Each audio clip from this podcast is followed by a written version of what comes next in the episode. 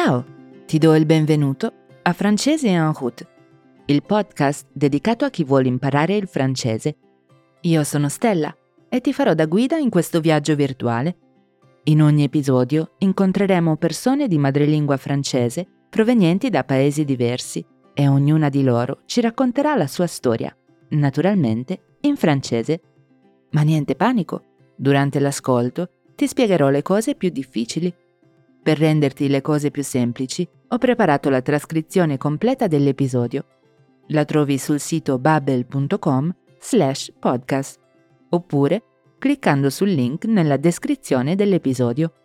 Se ami i dolci, apprezzerai molto la storia di oggi. Infatti siamo diretti in Quebec, in Canada. Jean-Philippe ci parlerà della produzione dello sciroppo d'acero e di Le Temps des Sucres cioè la stagione dello zucchero. Si tratta di un festival in cui le persone si ritrovano in capanne di legno nel bosco per rimpinzarsi di prodotti a base di sciroppo d'acero e altri cibi tradizionali. Ti è già venuta la colina in bocca, vero? Bene, allora partiamo. On y va! La nostra prossima fermata è francese en route.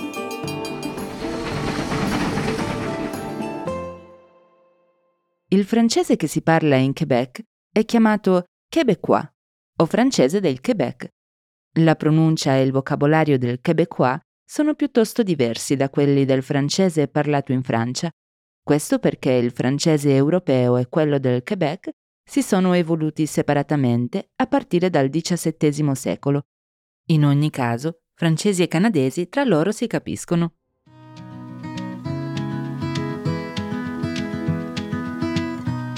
Je m'appelle Jean-Philippe et je vais vous parler d'une tradition québécoise, le temps des sucres.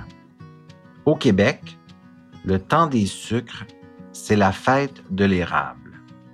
Au printemps, pendant un mois, on se retrouve pour faire la fête en famille, entre amis ou entre collègues et manger les produits de l'érable.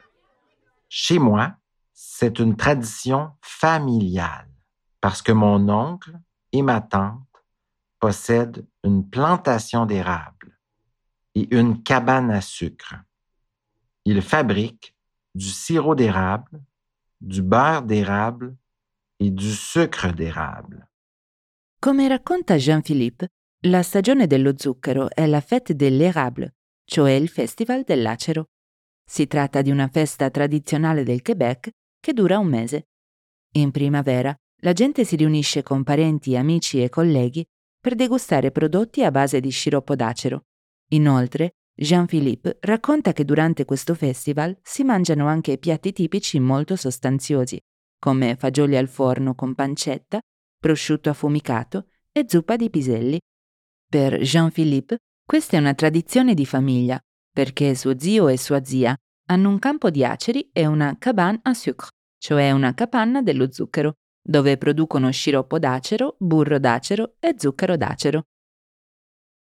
Chaque année, au printemps, toute ma famille va chez oncle Clément et tante André et on part récolter la sève des arbres. Oncle Clément conduit un tracteur et nous, on marche. Il y a de la neige. Il fait froid. Alors on porte une tuque, des mitaines et des bottes.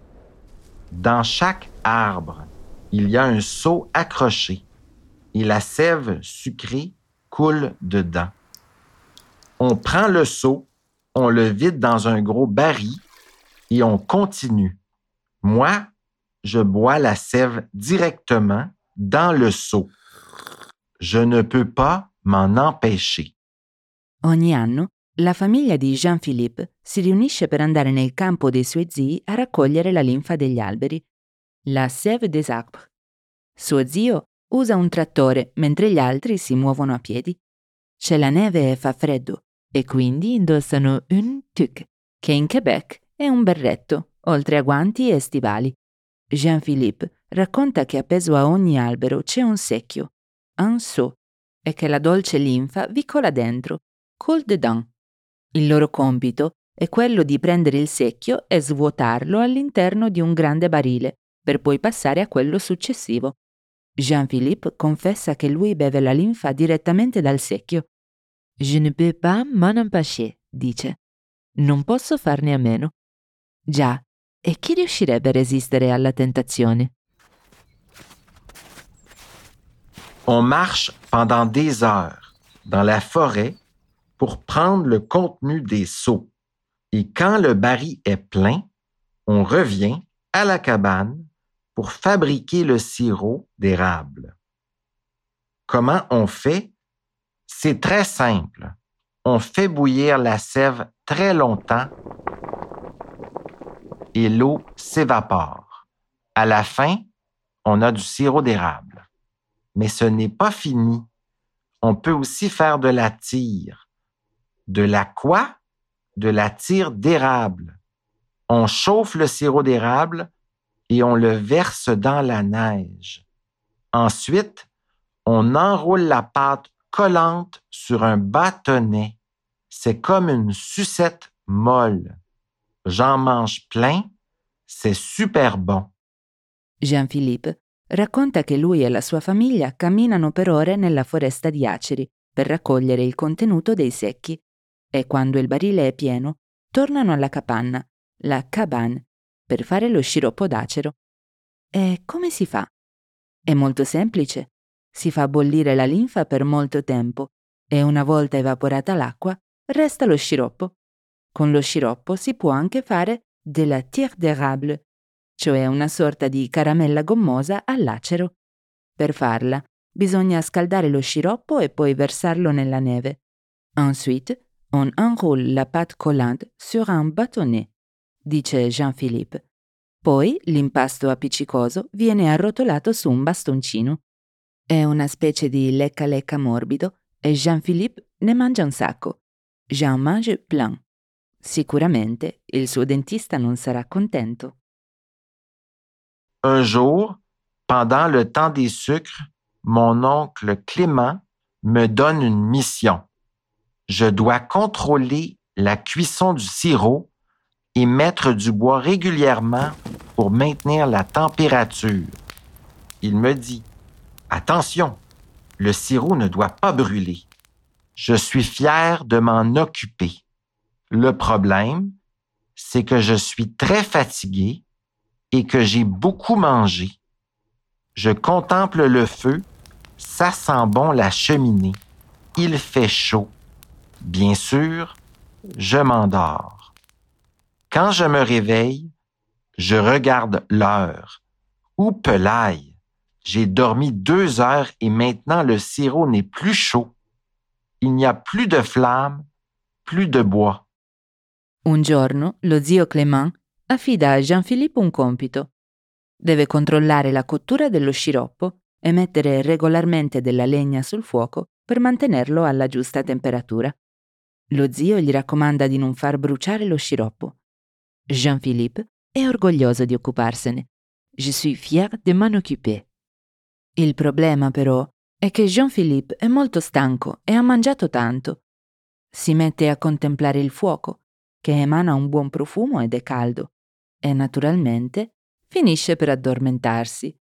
Quando si sveglia, esclama Upelaye, che in Quebec si usa per esprimere sorpresa. In Francia si usano parole come ups o zut, molto simili anche al nostro ups. Jean-Philippe è sorpreso perché si accorge di aver dormito due ore e lo sciroppo non è più caldo. Il fuoco è spento e non c'è più legna. Che disastro. Il faut du bois, alors je vais vite en chercher. Mais il n'y a plus de bois. Alors je cherche mon oncle, ma tante, mes parents. Mais c'est bizarre. Il n'y a personne. Ils sont repartis vers les arbres? Je cours dans la neige. J'appelle. Toujours personne. Je suis inquiet pour le sirop, mais aussi pour moi. La nuit tombe, il neige fort et je suis seul. Où sont les autres? Et puis, J'entends du bruit derrière moi. Il y a quelqu'un dans l'arbre. J'appelle mon oncle. Est-ce que c'est lui? Je regarde mieux. Je n'en crois pas mes yeux. C'est un ours. Jean-Philippe ha bisogno di legna, du bois, quindi corre a cercarla. Je vais vite en chercher. Ma non c'è più legna. Così decide di cercare gli zii e il resto della famiglia. Stranamente, però, non c'è nessuno nei dintorni della capanna e Jean-Philippe si chiede se non siano tornati nella foresta. Inizia a correre nella neve e li chiama. È preoccupato per lo sciroppo, ma anche perché sta calando la notte, nevica forte ed è completamente solo. Poi sente un rumore dietro di lui. C'è qualcuno tra gli alberi. Sarà suo zio. Jean-Philippe si avvicina per vedere meglio. Poi esclama Je n'en crois pas mes yeux. Non credo ai miei occhi. È un ours, un orso. Soudain, j'entends des pas. J'ouvre les yeux. Je suis dans la cabane à sucre. Le bois et l'ours, c'était juste un cauchemar. Mon oncle arrive. Il s'assoit à côté de moi pour surveiller le sirop. Je lui raconte mon rêve. Il rigole. Il n'y a pas d'ours ici. Le soir, on dîne ensemble avec les cousins et les cousines. Tante André a préparé des fèves au lard. Ça sent le lard grillé. Quel bon moment. Ah, dommage que le temps des sucres ne dure que quatre semaines. Hai capito com'è andata a finire la storia di Jean-Philippe? All'improvviso ha sentito dei passi, ha aperto gli occhi e si è ritrovato nella capanna dello zucchero. La legna e l'orso erano stati solo un incubo, un cauchemar. Suo zio è entrato nella capanna e si è seduto accanto a lui per controllare lo sciroppo. E quando Jean-Philippe gli ha raccontato il sogno, lo zio ha riso e ha esclamato Il n'y a pas d'ours ici. Non ci sono orsi qui. Quella sera Jean-Philippe ha cenato con i suoi cugini e le sue cugine. La zia André aveva preparato fagioli e pancetta. Che bella serata. Ah, dommage, dice Jean-Philippe. Ah, peccato che le temps de sucre duri solo quattro settimane. Durante l'ascolto, hai notato come Jean-Philippe usa le parole un e n.